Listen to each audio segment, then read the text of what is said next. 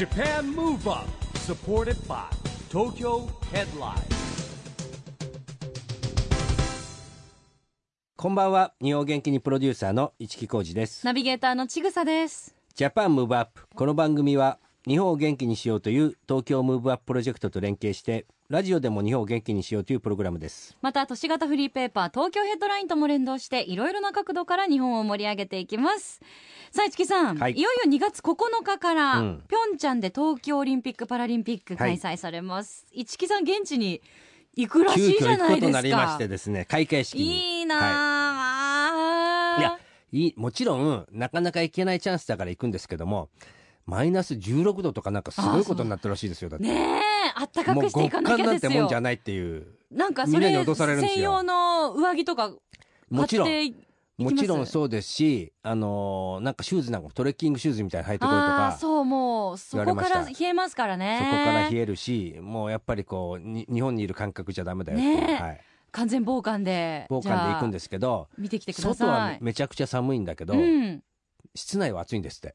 まあそりゃそうでしょうね。まあそういうことか。ちゃんとね。まあ日本の北海道もそうですもんね、うん、してるからまあ、は寒暖差はでい。体調をやられないように気をつけていっていただきたいと思いますが、まあアスリートのね熱い戦い本当に注目したいですよね。そうですね、でアスリートといえば今夜のゲストも熱い熱い戦い、そして試合以外でも我々を本当に楽しませてくださる方です。K1 ファイターの木戸康弘選手をお迎えします。ね、木戸選手はですね、えー多彩な蹴り技とかね抜群のカウンターとかっていうまあもちろん試合でも活躍してるんですけども、はい。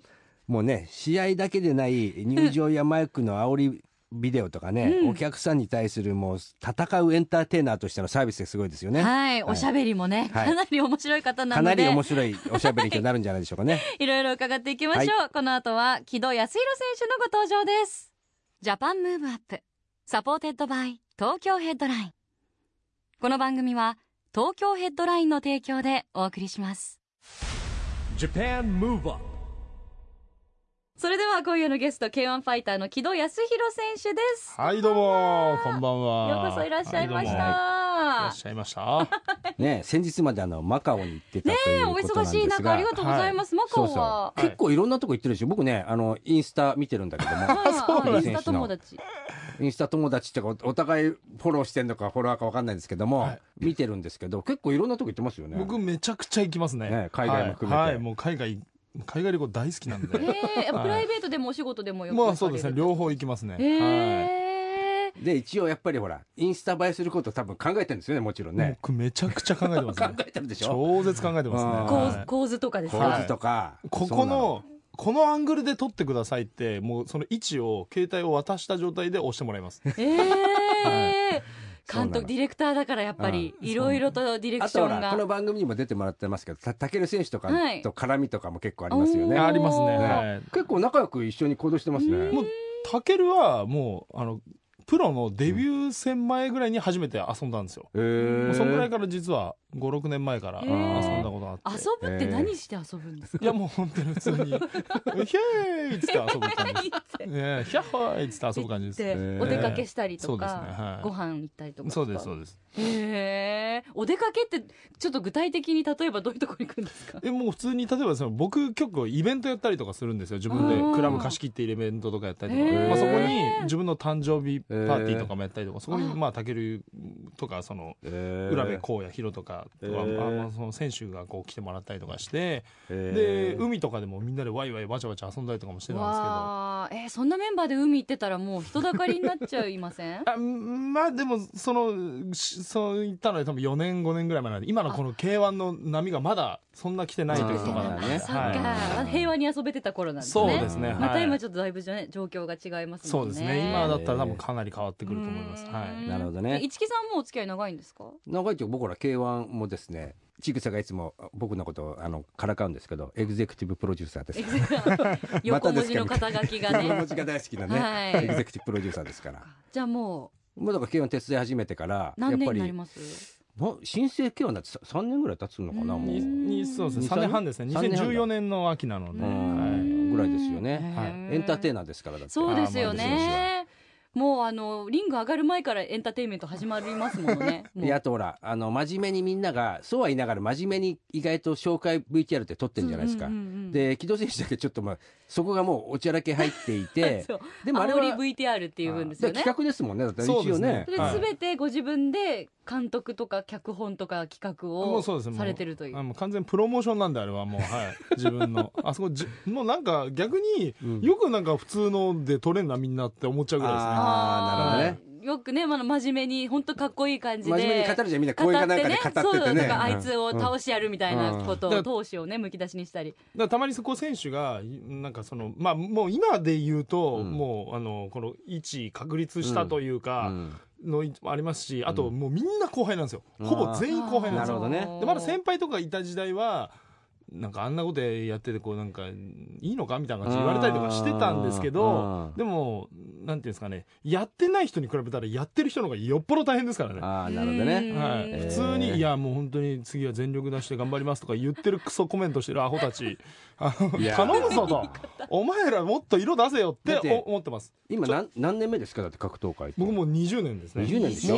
そうですね。今年で20年。丸々経ちます。いやだからさっき話したんですけどいわゆる格闘界も波があったじゃないですか、はい。な前の K1 の時も経験そうですね。してうん。今もいるっていうのはだって本当に唯一じゃないの？もしかしたら。何人かいます？まあ、あの中学生の頃のひろやくんとか、へー。あの野入くんとか、はい。まああのまあ、いましたけど、うん。まあでも多分大人の状態で両方出てるのは僕だけですね。ね。はい、そうですよ。うんずっとだからもう見てきてらっしゃるし、うん。もう渦中の中にいるってことですでももんね渦そういう意味ではやっぱりこうもちろんストイックにやんなきゃいけないんだけどどうです？もうやっぱりこう体調整えたり鍛えるのって大変じゃないですか。ああまあでもそれ結構言われるんですけど、全く衰えが感じないというかわかんないですね、はい。ずっと続けてるのであなたるほどね。だちょっと休んだりとかもしてないので、へー。そう今お年が35 5になりましたこの間はい。35歳ですよえーなんか今僕プロフィール見ててふと気づいたんだけどクリスマスそうお誕生日クリスマスなんですねはい、おしゃれな。おしゃれな。はい、まあ俺がおしゃれというか母親がおしゃれなおしゃれか。もうでもほら子供の頃は損してるかもしれないじゃないですか。だってクリスマスプレゼントと誕生日プレゼント一緒だった。そうなんですよ。いやもう 一緒だったってこれこれこのあれ結構まああるうんことなんですけど、クリスマスプレゼントというものを知ったのが、うん。中1ぐらいに知ったんですよ。初めて。へクリスマスにプレゼント渡す習慣あんのと思って。気どけではないんだけどみたい。な、はーえそれは誕生日プレゼントはもらってたでしょでも。い、誕生日プレゼントはもらっていたっていうだきましたよね。名目でしかもらったことなかったっていうクリスマスプレゼントっていう存在を知らなかったので。いや親としたら一石二鳥だから助かったかなみたいなね。でもうまく1213年はごまかせたってことですよねあーそうご両親もねそうだから9月生まれの姉貴も知らないですよね。そもそもクリスマスプレゼントの、はい。それはなかなかのとばっちりですねじゃあお友姉さん達ですね。あはそうだったんですなるほどね。えーでもまあそれからね違うの木戸選手はあのあのこのこれもねあのタケル選手一緒なんだけど、はい。ハイアンドロー出てますからね。いあああそう。映画の。ご出演これ市木さんブッキングですか？一応僕あら。紹介ってもうありがとうございます本当に。だってもう格闘界のそうそう。であれは EXILE というあの今でもねちぐさも覚えてるかもしれないけど、あのタケル選手がラジオにうん来た時に、僕ハイアンドロー出たいんですって言ったんおっしゃですよってました。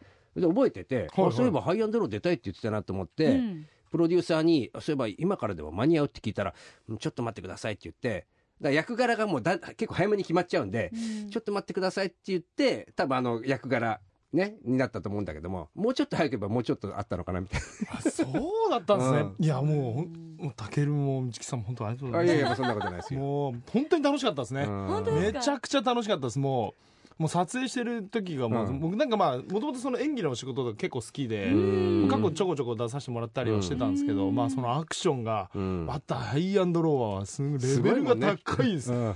超高いです、ね。で僕とかタケルとかって言ってしまうとその毎日こう戦う、うん。なんなら戦闘のプロフェッショナルなわけじゃないですか、うん。なのにあのアクションうをん。こうブワーってこうやってやるじゃないですか、うん。でまあホテル泊まって、う次の日の撮影の時とか「おいたけたける腕上がんなくねえか?」みたいな感じなんですよ。えー。筋肉痛になっちゃって。違うんですね筋肉痛になっちちゃってバキバキなんですよ体が。えー。それはその結構同じこと何回も繰り返すんですけどあいやもうあのその要は僕らってパンチってその、なるべく敵にわからないような打ち方、スッと出す打ち方をやるんですよ。逆だね映画ね。真逆なんですよね。真逆だ。でこう要は人に大きく見せるっていうやり方なので打ち方筋肉の使い方全く違うんですよ。全然違うんですね。なるほど。それをまたそのなんかこう格闘家だからすごいんでしょ的な感じでこのうん周りの目線もあるじゃないですうん。かだからこうかなりフルスイングでいくわけですよ。使っ普段使わない筋肉をフルスイングでいくからうん。もう次の日バッキバキの筋肉痛になっちゃって、えもうあー痛い痛い痛い痛い痛い痛いみたいな感じだったんです、はい、えー、不思議なもんですね面白いですねでもやっぱり役者のお仕事もお好きなんですね、うんだあってもう構好きですねだ面白いですって監督も好きですもんねいつかなんか撮ってみたいとかあるんですかそうですねまあでもまあ監督って今お笑いですからね僕がやってるのははいいやだから今年からできたですね、はいえーベスト・オブ・エンターテイナー賞ですよ K1 ーのあのアワードっていうのできたんですよへえ僕もあのそれも言ってまいりましたけども、はいもうベスト・オブ・エンターテイナー賞。お受賞、うん。あありがとうございます。まあ第1号ですよ。要はね今年から始まりましたから、えー、記念すべき第一号。ということは僕そう木戸選手聞きたかったの。来年もこの賞を狙いに行くのかどうかみたいな。そうですね。なんかそれもちょっと あのこう頭をよぎった点ではあったんですけど、うん。その らまあ慶応賞とかのがかっけえなとかちょっとまあね思ったんですけど、慶応賞とかいろいろあるわけで、うんえっとたタケル選手は年間最高試合賞かなんかだだったそうんですですよねはい。で相手もいるんだけどそうすると別に MVP もいるわけ。うんはいはいはい。だみんなやっぱりね取りたい賞っていうのはねいろいろあるんですよね。まあいろいろそうですね、まあエンターテイナー賞来年もエンターテイナー賞って言ったらもうこのお前また今年もかよって思われる感じもあるんですけど逆に他の選手がエンターテイナー賞とか取っててもあすっげえ寂しいなと。それは確かに気になりますよって思ね。ったんですよ。悔しい。だから僕の願わくばうん。来年エンターテイナー賞取って、うん。うん。いやもうこれ軌道しかないでしょ。う、うん。はいよしじゃあもう殿堂入りしちゃおうってあなるほどなるほど、あ卒業ねみたいなね、うん。そうです、でん。再来年に慶応賞とか MVP とかいけたら最高だなと。そうですね、ダブル受賞っていうシステムはないんですか？い、やそんなことないんじゃない？あるんですか？ああじゃあるんじゃないですかね。MVP とか KO 多分と多分でも初回だからちょっと配慮は働いてるような気もするんだけどまあよくあるんじゃないですか。ダブル受賞とかってプロ野球でもありますし。でねで僕のテーブルちょうどねあの僕の横の席あの正人さんでねもう超受けてましたよ。うん。やっぱりこれ軌道でしょみたいな。なんか言ってたじゃないですか正人さんがはいなんかなえそうなんですよ。マサさんがこう、うん。あんまこう笑ってくれないんでいつも、う僕のあそうなんですか。はい。はいあのマサさんがこう腹を報復絶倒するようなあの煽り映像をちょっと次回作ってやろうかなと。おーそれはだから見られてるから我慢しないしてんじゃない笑わないいやまああとあのマサさんからしたら後輩のネタで笑ってやるもんかもあると思うんですよなるほどね。だからもうもう年々クオリティが上がっていくわけですねもうも。もう頑張りますハードルも上がりますしハードル上がっねてるんですよね。毎年超えていかなきゃいけないんですもん僕ね今もでも1415作品作ってるんですよ。え はい何気に。なんかだって試合前って皆さん多分そんな余裕ないですよねもう。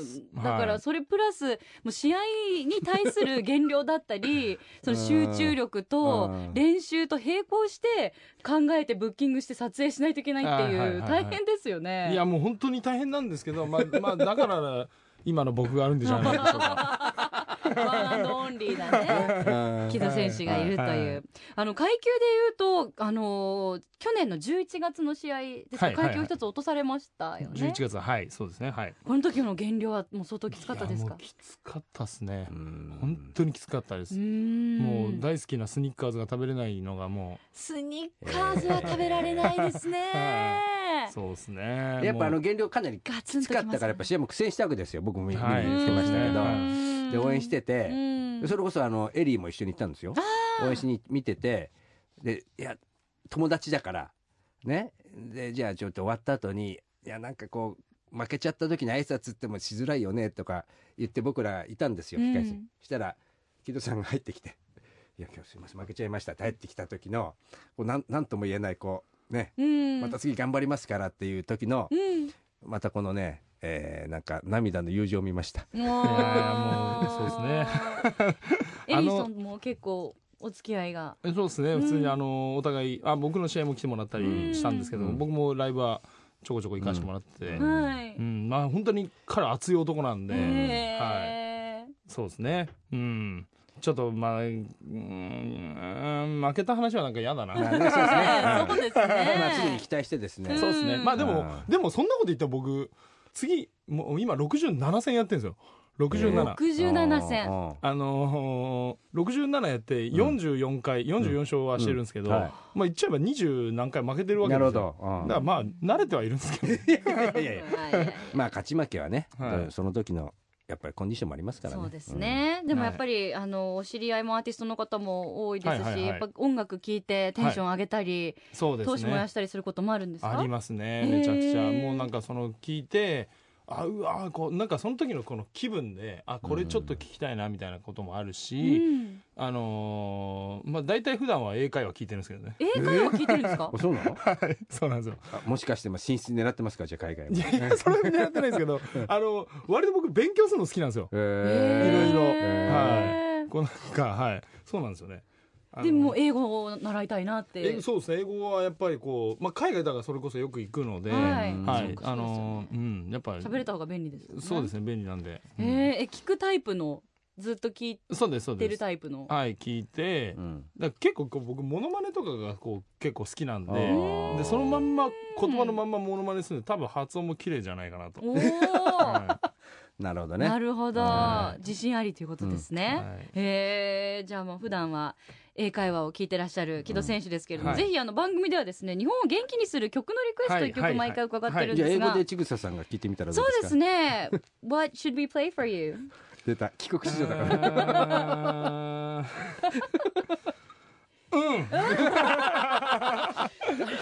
もうでもあの僕はそうこうそう英語の英語の話なんですけど、ん。あの英語を勉強した人の、うんあの英語ってよだヨーロッパの人たちの英語ってすごい聞き取りやすいんですよ。うん。ただアメリカ人うのん英語ってマジで聞き取れないんですよ。言われます。違うって言うんですよね。多分そうですよね。そっちです。よね。アメリカ。えー。あのアメリカで育ったその要はうん。向こうの人の英語ってマジで聞くわかんないです。取れないって言われます。なんなんだろう早口なのかな？早口なんでしょうね。であとその現地なんかこうつながってるんでしょうねあそうですねそううですね。全部つながってるし。あ切れないんだ。はいうん。ファットイズザットみたいうんうんあとスラングもかなり入ってるし。でその英語を勉強した人のヨーロッパの人の英語すごいわかりやすいんですよ。だからもうそっちにしません？そうですね。じゃああの今英会話絶賛習ってる僕の先生はあのイギリスですよ。そうですよね。あーじゃあ一木さんがちょっと曲聞いてみたらどういやですか？イギリスの人もそうじゃないですか？それそれ公公開的なかなりねいじめに近いですよそんなことないイギリスの人もなんかそんな感じじゃないですか？イギリスの人とアメリカの人の発音がもう全然わかんないですはまたアクセントが違いますからね、はでしかもあの聞いてる英会話の人やりと割とこのゆっくり言うじゃないですか。うんうん。だからこうわかる。聞き取りやすいようにね。うん。はい。まあ教材ですものね、そうなんです。そっかじゃあもう日本語で聞くので日本語でお答えいただきましょう。どの曲にいたしましょうか？あのウーバーワールドさんのおう「プレイングラン」っていう曲なんですけど、はい。これは何か思い出が終わりになるんですか？これはですねあのまああのこのウーバーワールドさん拓也さんとあの信人さんでまあ仲良くさせてもらってるんですけどライブとかもちょこちょこ行かしてもらってでこの間えー、と昨年末ですかね横浜アリーナにあのライブに行った時に聴いた曲で、うわこの曲すげえいいなと思ったんですよ。で聴いてたらあなんかちょっと自分にもこう関係してるというかなんか意識するようななんか曲だし、うん。なんかすっごいこううわやる気が出るような曲なんですよ。でへあの僕あんま歌詞とかそんな気にしないん。タイプだったんですけど、うん。メロディーラインばっかこう聞いてたんですけど、うん。でもなんか歌詞がものすごいメッセージ性強いんですよ。うん。であとその拓哉さんってものすごいこう熱い人で、うん。なんか前も試合みあの K1 見に来てくれた時に、僕がその決勝終わってなんかその、まあ、控室にいた時にもういきなりこういきなりもう僕を見るやいねやギューハグしてきてくれて、うん。今最高だったぞみたいなうん。感じ。もうたた拓哉さん拓哉さんみたいな感じだったんですよ。うんもうなんかもうそのかっこよさで本当にそのライブとかでうわーやってる拓哉さんのまんまなんですよ普段が。うんその拓哉さんのその作ったその詩がかっこよすぎて、うんでなんかその多分拓哉さんも多分周りからこう言われてることとかも多分あったりとすると思うんですけど、うんそこでなんかこうなんか文句があんならばお前もマイク持ってステージ立って全部やって確かめればいいだろうみたいな歌詞があるんですよ。とかあとその最後のところの歌詞なんですけど、その願いがあの努力をしてもうん。努力しないで願い叶った人と努力をし,、えーしても叶わなかった人。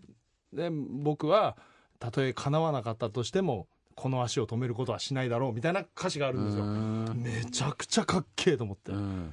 それそれそれ俺それみたいな感じのなんかもう感情移入。だからこの本当にこれからこう未来日本をこう背負っていくこの若者たちが、うん。こうなんか落ち込んだ時に聞いてもらいたいな、なるほど。うん。男女問わず、ねうん。本当その歌詞がもうぐわーきて、もうそれ聞きまくってますね今も。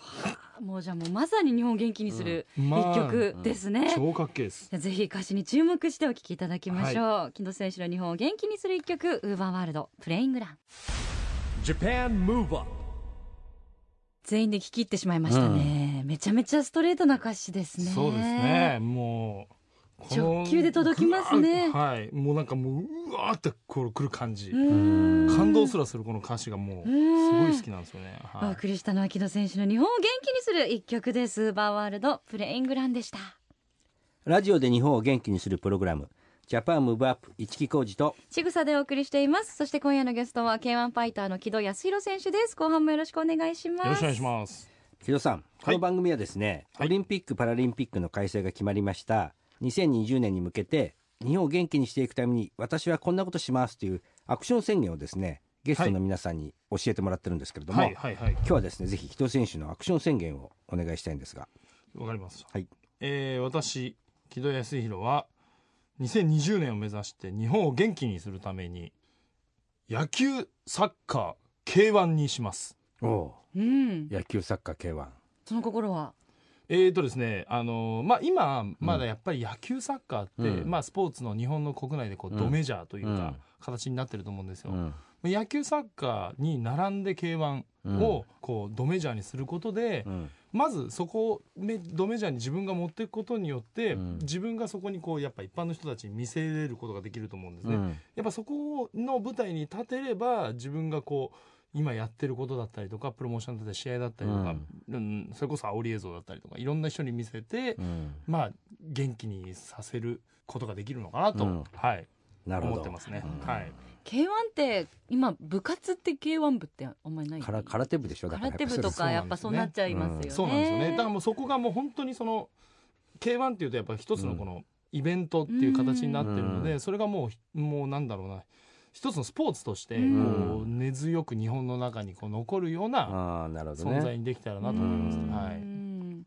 もっとキッズとかもちっちゃい時から興味持って見て憧れの選手がいて、練習を積み重ねね。てっていう子たちも増えてくれるといいですよね。K1 高校選手権あるじゃないですか、はい高校までからですから K1 は。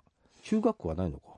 系はまあでもそのほとんどがそのジムに通って、まあちっちゃい頃から通ってて、うん。それで K1、高校とは関係なすなしで高校生なんだけど高校のその試合に出てるって感じですね、はい。で今ほらいっぱいその K1 がのね選手も所属するとか指導者がいるジムがいっぱい増えてるんですよね、そこにやっぱ若い子たちが来て、まあ、野球と一緒ですよ。ピラミッドでやっぱ 次世代の子たちがねうん。生まれてこないとやっぱりうん続かないじゃないですか、そういうそういう意味ではなんか確実に根付いてきたようなね感じそうですね。がしますよね、はい。まあ、2020年ぐらいにこう、うん。わっとこう入れたら最高だなと僕は思いますね、でしたっけ？一木さんと私も K1 を見に僕は毎回行ってるんですけど二年ぐらい一緒に行った時は 2年ぐらい前ですかね。2回ぐらい見に行ってない、一回だけ一回だけですか？一緒に行かせていただいた。はい。2年ぐらい前ですかね、あの時ももう結構客席にちっちゃい子家族連れでうんまあっていうかキッズもすごいいっぱいいましね、すごく今見てるとねあの各選手にちゃんとファンがついてるんですよ。うん。うんうん木戸選手そんな感だったり武じでしたね。選手とかいろんな選手にファンがついてて、うん。でその中にはやっぱりこうね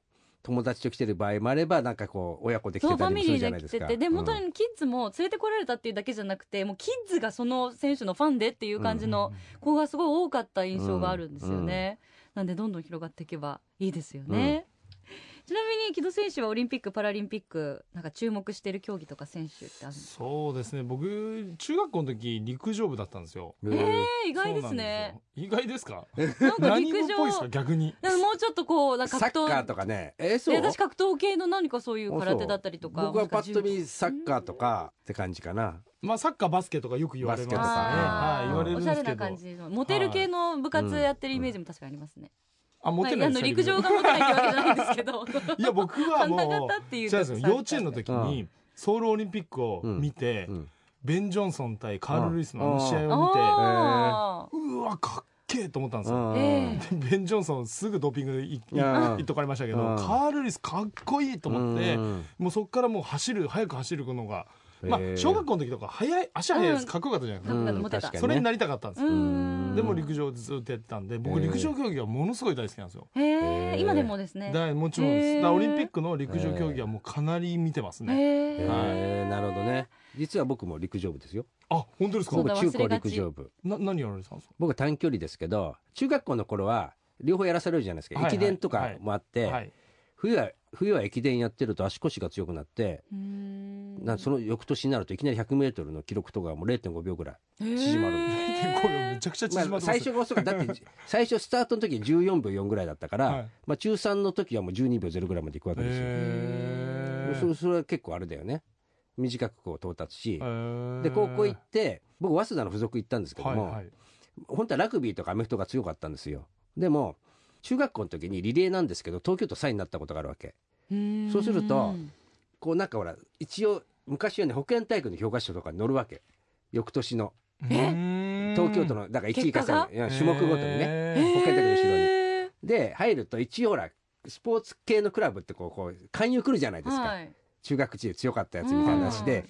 中途半端にできてたからなんかねかその流れでね、まあ、早稲田競争部っていうんですけど入っちゃったんですよ陸上部、勧誘されたんですか？うん、だから本当は格闘とか好きだからラグビーとか行きたかったんだけど、うん。当時「12の三四郎」って漫画がすごい流行ってて ちょっと世代がね知らない。私たちねちょっとごめんなさいわからないですけど。入っちゃってで陸上ってやっぱセンスだから短距離も一定のとこ行ったら記録伸びないのよどんだけ練習しても。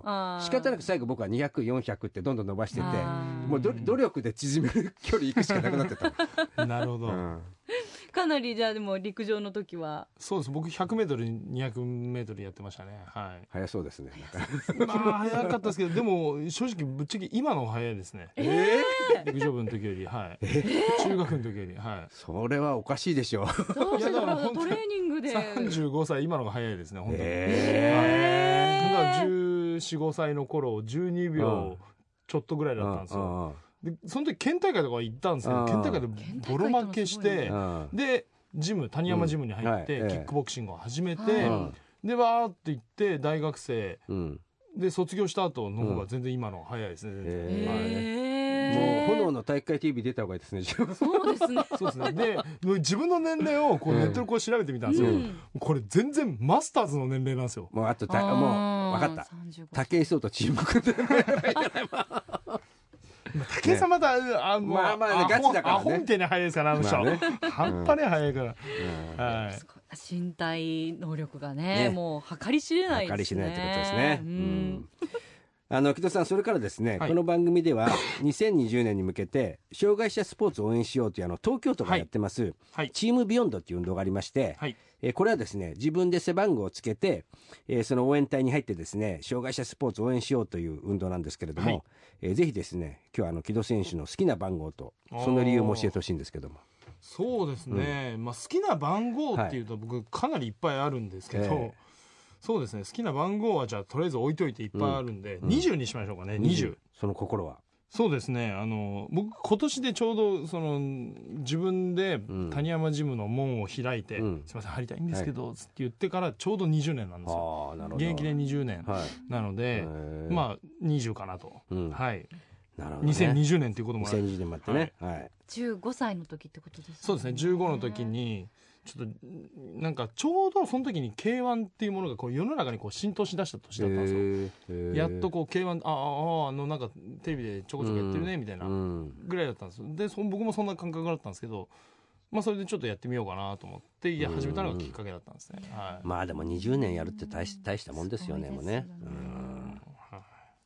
ちなみに木戸選手はあのパラスポーツと関わりって今までおありになありましたかあのですね自分のその地元のその谷山ジムがあるその伊勢原市のところで、うん。はい。あの秋山里奈さんっていう、えー水泳の選手がいて、うん。その人はあのロンドンオリンピックですかねあの、金メダルも取ってるんですよね。であの僕一度あの伊勢原市の新,、えー新成人をこう、うん。えーとまあなんかありますねお祝い会みたいなね。あるんですねあのそこでこうちょっと一緒にこう喋ったことがあって、へー。まあ、その時に初めて僕はこうそういうパラリ、パラスパポーツの、ラリンピックね。はい、うん。方とこうお会いしたんですけどまあまあ、そこでこうちょっと興味を持ったというか、うん。はい。まあ、応援したいなっていうようなこと思います、僕でもこれ本当に思うんですけどいつも思うんですけど、うん。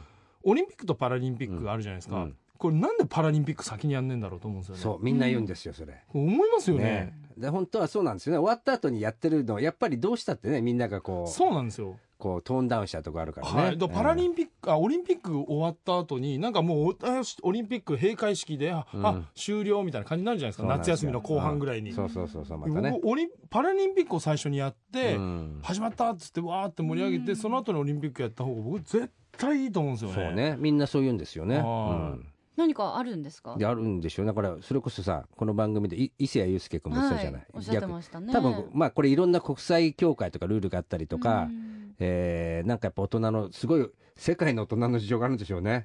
だって絶対パラリンピック先にやった方がいいってみんな思うわけですよだって、ん。そうですようん。ねだか、らそれ見てみんなから盛り上がっててオリンピックでっていうのがねだけどでも日程的にもオリンピックってほら夏休み期間中に終わるわけ。まあ、はい。日本的に言うとねうん。世界は分かんないけど。でパラリンピックはずれてやるからもう日本だったら夏休み終わってるんですよねもうねそうですよね。そう。世界は違うのが夏休みアメリカは？あでもアメリカは比較的9月のあ頭から新学期始まりますね。でしょ？でうん始まっちゃって、パラリンピックってね。多分あの 9, 9月までやってますもんだって。う、ん。うんうんそう。まあねなんかそういったですけどね。そういったムービーもね、えー、木戸監督のもと作っていただけるとよろしいんじゃないでしょうか。なんかでも敵が増えそうなムービーを敵が増えそうそなそんなことないですよ。そんなことないですか？そんなことないです大丈よ。あみんななるほどそうだよなと思って。うん、あ多分伊勢谷さんももしかしたら出演してくださるかもしれない 今までも結構豪華なねジョイさんとか千原せいじさんとかいろんな方出演してらっしゃいますもんね、はい。青い VTR もうありがたいですようねんいやもうみんな言言ってきていただいてるんですよ逆に。出してくれお願いしします。出てください。じゃなくてあの出たいです。出してやって。あせいじさんですね今の。なるほどね。ジョイ君じゃないです。かうん。で言っていただいたんで、ー。もうせいさんもうお願いします。せいさん普通に僕らの応援も来ていただいて。はい。それでうん出たいわみたいな感じで 似てる、はい。ね、ちょっと今後の出演者にもでも要注目ですよはねい。はい、えーそしてもちろん今後のご活躍も本当に期待してます。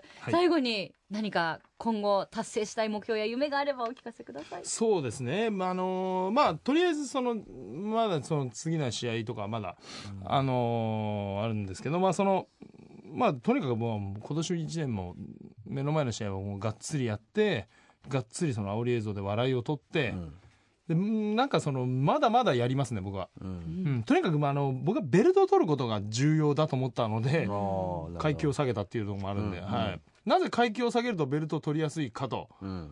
それは楽だからです。あ それは楽なんですよ。あ。なるほどね。階級を下げた方が楽なんですよ。へえでも階級あでもを下げるのも大変ですよね。まあ大変ですよね。大変です。でそううなんですよ。それで階級を下げちゃえばあう自分よりその要は軽い選手と戦うじゃないですか、ん。だから楽なんだなと思ったら、階級下げることめっちゃこうスタミナ落ちんだなと思ってそうですよね。自分のだってねスタミナパワーもが落ちんだなと落ちてるわけですものね。あーそうですその中でだから大変ですよ。まあ微妙だよね。だって体重が上の時やっぱやっぱりパンチ力も違うじゃないですか。そうなんですよ外国人のなんかもうすごいアホみたいなムキムキじゃないですかもうあーうんなのもうムキムキのうん。あのあれはちょっと無理だと思ってうん。ちょっと階級を下げてみました。とにかくベルトを取ることが僕は目標なので、ははい。またベルトを取ってからも番組遊びに来ていいただけますか？やもちろんですよ。ベルトはい来ますよ。最初に来ますよ、もう本当ですか？いい聞きましたよ、はい。今これ、はい。もうあのオンエアされてるので、うんはいはい。皆さん多分聞いてらっしゃるので、はい承認になりますんで楽しみにしてます。今日本当にどうもありがとうございました。ありがとうございました。今夜のゲストは木戸康弘選手でした Japan Move Up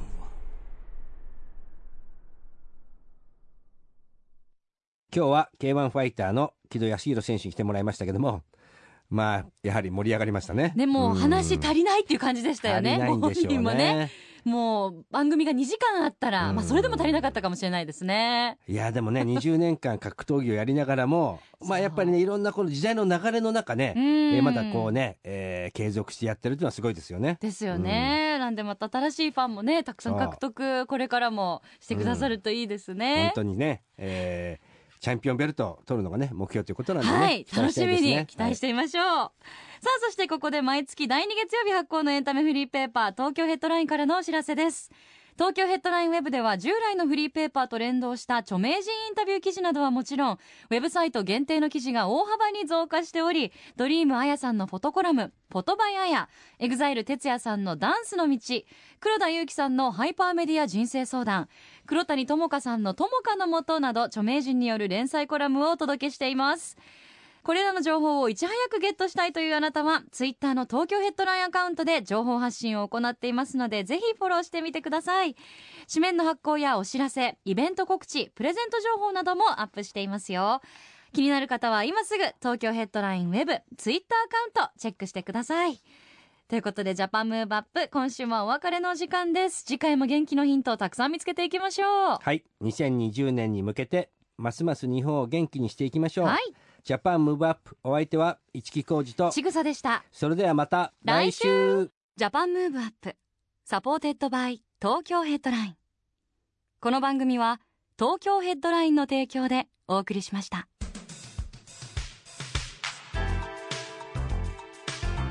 Japan Move Up